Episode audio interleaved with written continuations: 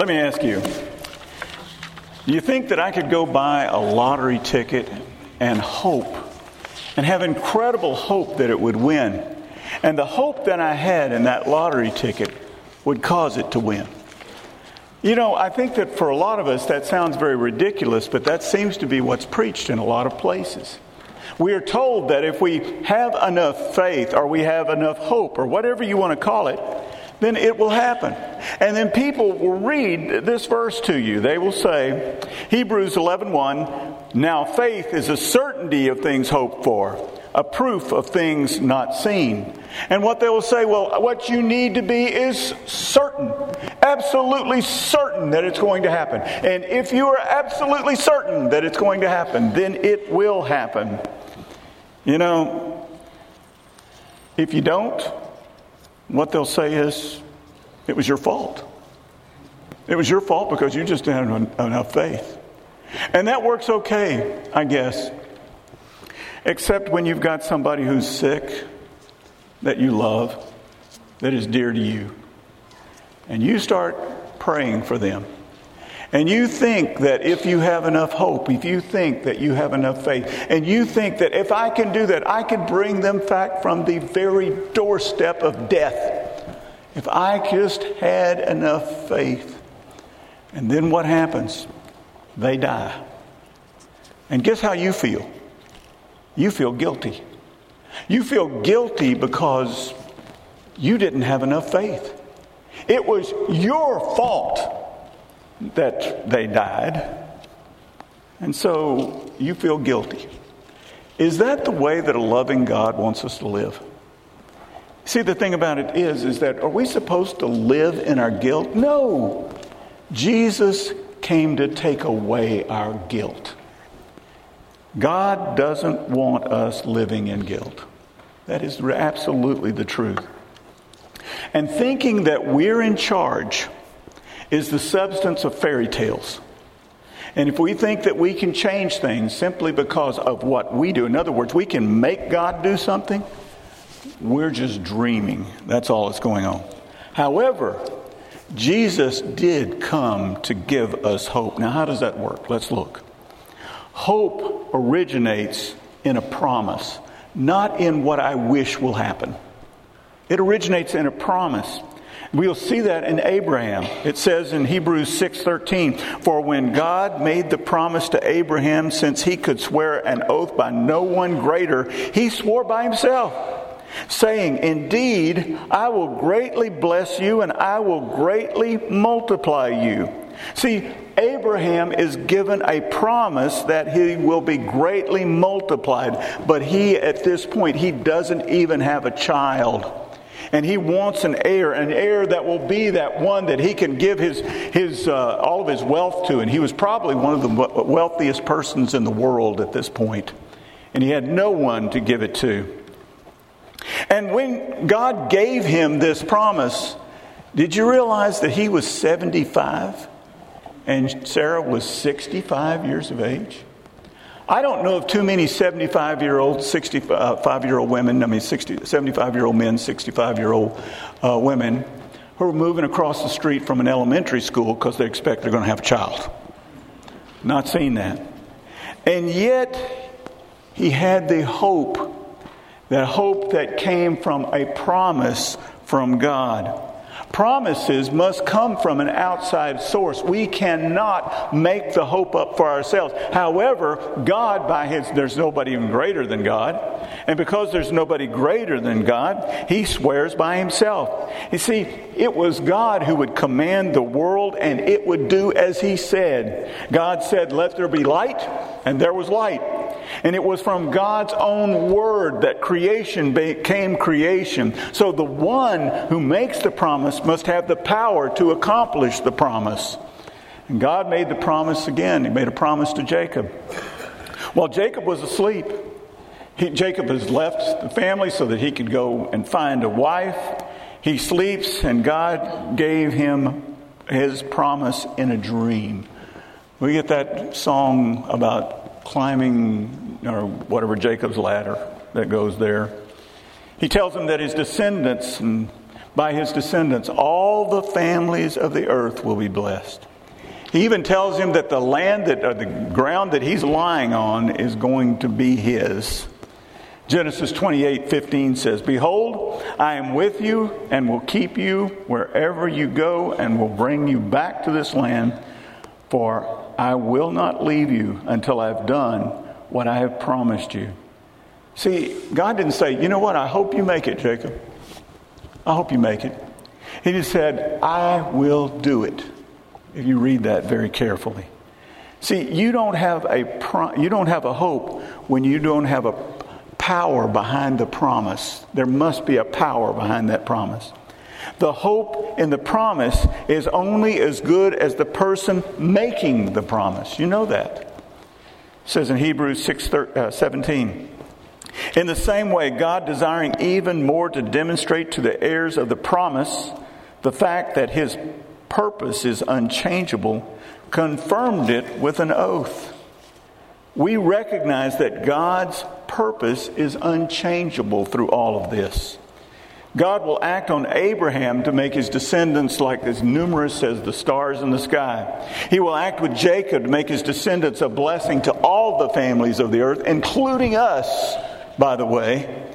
And so God will bring the Messiah to save all of his creation.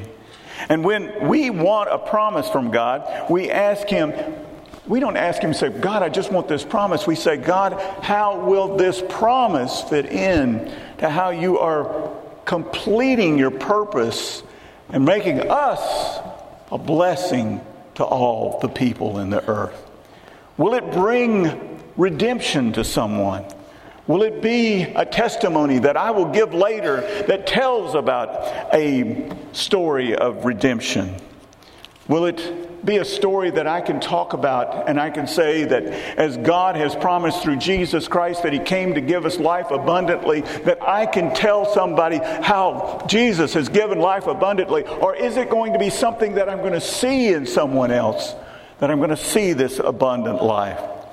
See, God intended us to be a people of redemption. And he intends for us to be part of those that are redeemed. You know, sometimes we fail to understand the miracles in the Bible. We see that, Jesus heals, he walks on water, he raises the dead. And we confuse that with something that is intended just for those who received it. But each miracle proved and showed who Jesus is. Each miracle today reveals who Jesus is. So we pray until we get a promise. Before and after, we need to tell the assured stories of the promises to bring people to redemption. It's the same purpose God has, bringing people to redemption through his promise. And no miracle that you ever have should be kept silent. Jesus did that so he didn't want people to know who he was at one point. He wants people to know who he is now. And how will that happen when God gives you a promise and you say, "How do I know this is going to happen?" Well, if God has given you a promise, I can assure you of some things. God can't lie. He cannot lie. It says in Hebrews 6:18, "So that by two unchangeable things in which it is impossible for God to lie, we have taken refuge. We who have taken refuge would have strong encouragement to hold firmly to the hope set before us." You ever hear somebody say, "There's nothing that God can't do"? There's a lot of things that God can't do. He can't tell a lie. He can't sin. He can't tempt you to sin. You understand? Because of who he is, he can't do that. But when God says something will happen, you can count that it will happen because God cannot tell a lie.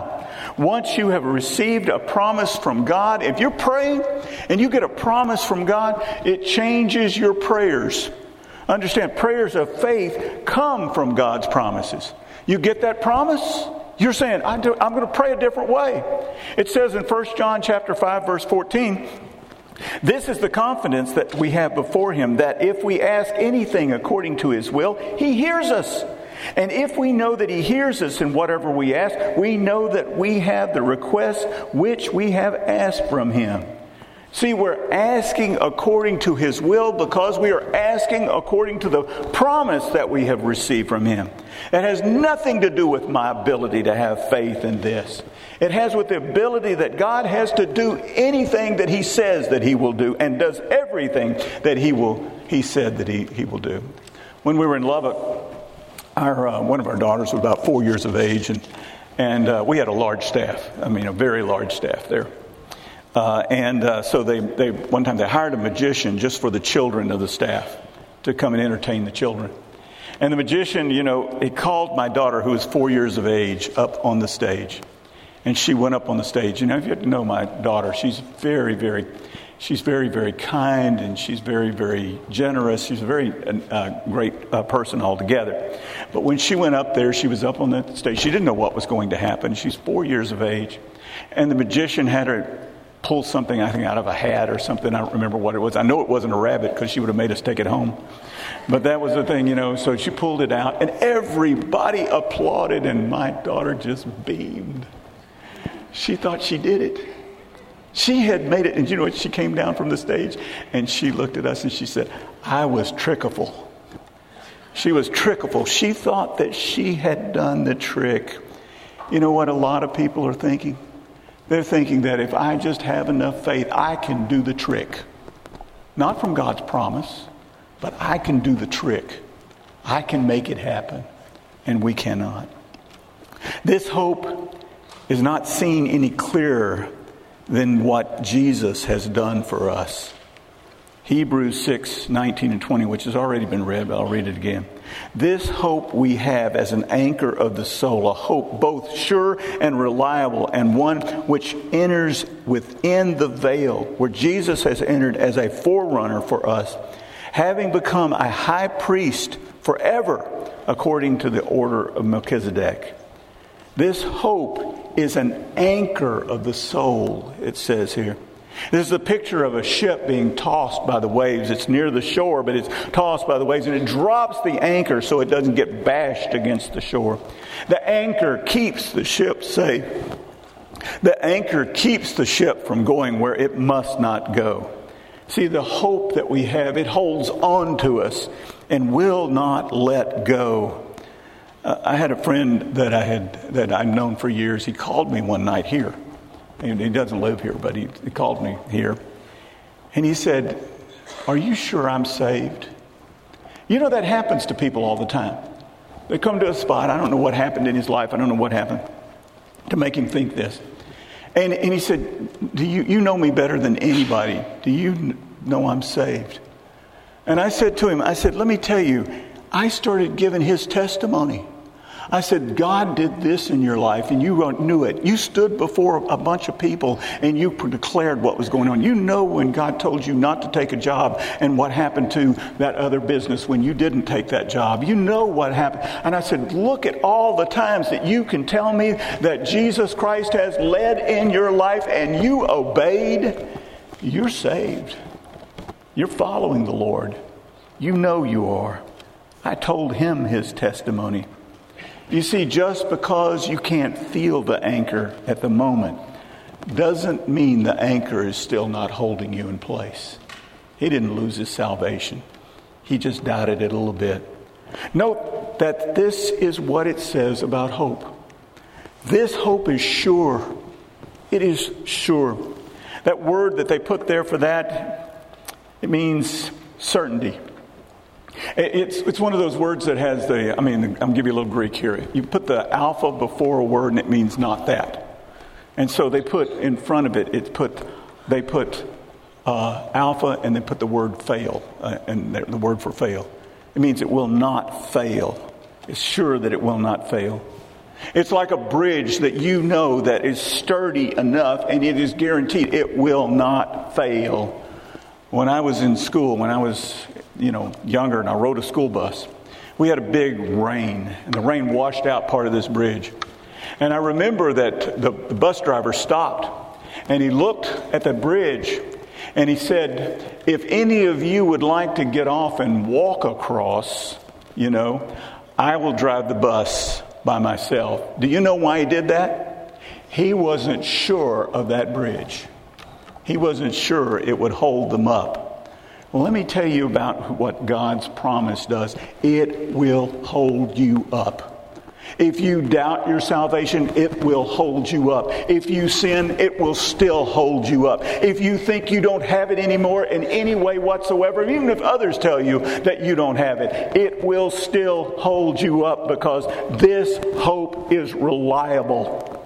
That word for the reliable means standing firm on one's feet against all doubts, against all those who will oppose the gospel and those in the world itself that say that it is not true. It will stand up. You will have this stalwart faith in the gospel. It's not because of the hope is made by you, but it is because it is a hope that stands on the words of the one who made it. It is sure. It is reliable. Many times people will come to me with things on the internet. You know that people can make up lies on the internet? I don't know if you knew that. They can make up lies on the internet. They can even make fake videos, especially of political candidates. Make the fake videos, make it look like they did something that they didn't do. But let me ask you, would you stand on everything you've seen on the internet? No. Would you stand on everything you've heard from politicians? No. I think I thought you were going to yell that. Anyway. But you see, you can stand on what God has said. I watched this ad on the internet. It was about this bug killer light thing. I mean, it looked fantastic. It told this story about how the big companies did not want you to have this technology in your little hands. But you better buy this before they are forced to take it off the internet. It's going to be on there just for a period of time. And surely these evil companies are going to come around and they're going to take this thing off the internet. They're going to take it away from you. And I was just about to say, I'd like to have, and I said, wait a minute.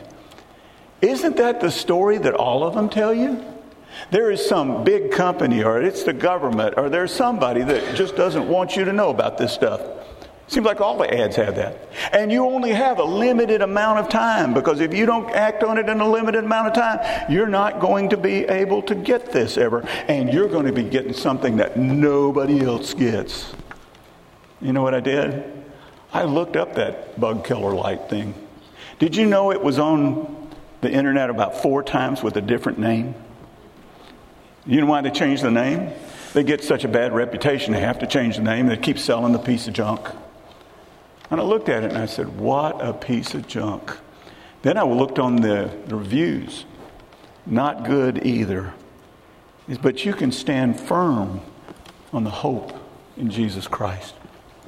This hope enters within the veil. This is a picture of the work of Jesus making atonement with the Father on our behalf.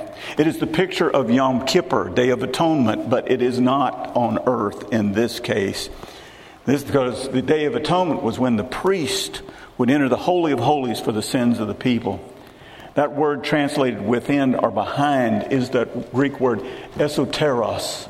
Can you hear the word esoteric in there?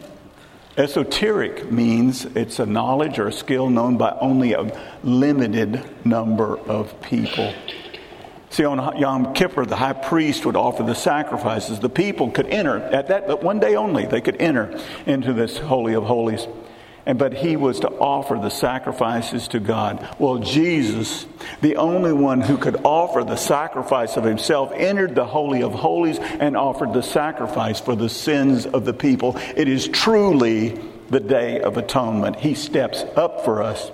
This hope is based on the completed work of Jesus Christ. My God may be still working on you, but Jesus has completed his work. When he got on the cross, he yelled the word tetelestai. Tetelestai is a perfect verb. It means that it was finished and it's still finished.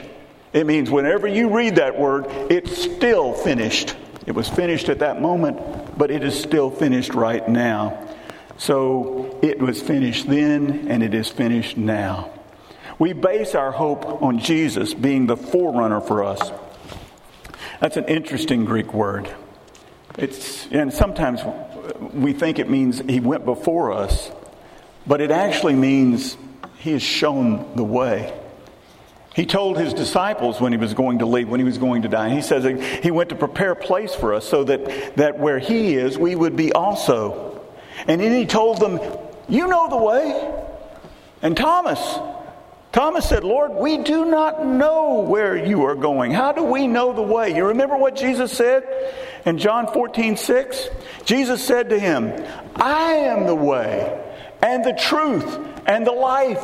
No one comes to the Father except through me. Jesus is not merely one who shows the way. He is the way. Understand, there's a whole lot of difference between saying, you go over here, and saying, I am the way. It is the only way that you're going to be able to get there. So he has shown that he is the way, and said he is the truth, and he is the life, and his truth is genuine, and his life is more than just living longer. It is true life, and coming to that realization is not an act that humans can perform on their own. You know, I've heard someone say, a great preacher, he said this. He said, salvation is one of the easiest things in the world. You know what? I think it's not. I realize you have nothing on your part to work for it. I understand that. But let me tell you what's going on. The world is pulling you all the time. Stay in the world, stay in the world, stay in the world. And what you've got to say is that all that I have believed that is in this world that is going to fulfill my life and going to give me meaning in my life, I've got to turn away from that, and I have got to go toward Jesus, who will truly give me life. And you've got no proof of that except his word and the Holy Spirit speaking to you right at that moment. It is truly a miracle when somebody comes to know the Lord. Mark Twain said that faith is believing something you know ain't true. You know why he said that? Because he had no evidence of knowing that it was true. You see, the fact is that from the outside looking in, it looks like there's no proof. But when you are on the inside, you find out that Jesus is the proof that you needed. You see, knowing that you hear his calling has got to be the truth. Walking with him every day is the proof. And then you know that it is true, and you have hope. First Corinthians 13:12 says, for now we see in a mirror dimly, but then face to face. Now I know in part, but then I shall know fully, just as I have been fully known. See, we have only a dim glimpse of the hope that will be fully realized when we see our Savior face to face. We've got proof. We've got evidence. But it is only a dim glimpse. And then it will be more than hope that we'll have. It will be more real than anything else we have on this earth. I've been at the bedside of people when they passed away many times. Believers, I've been there right beside them. And I've seen them go from a moment. In fact, in some cases, I've talked to them not so far before this happened. And a few minutes later, they are gone. And I look at them and I say, you know what? They're no longer hoping. They see Jesus face to face. They see him face to face. Pray with me. Father, I do pray for all of us here to have this hope.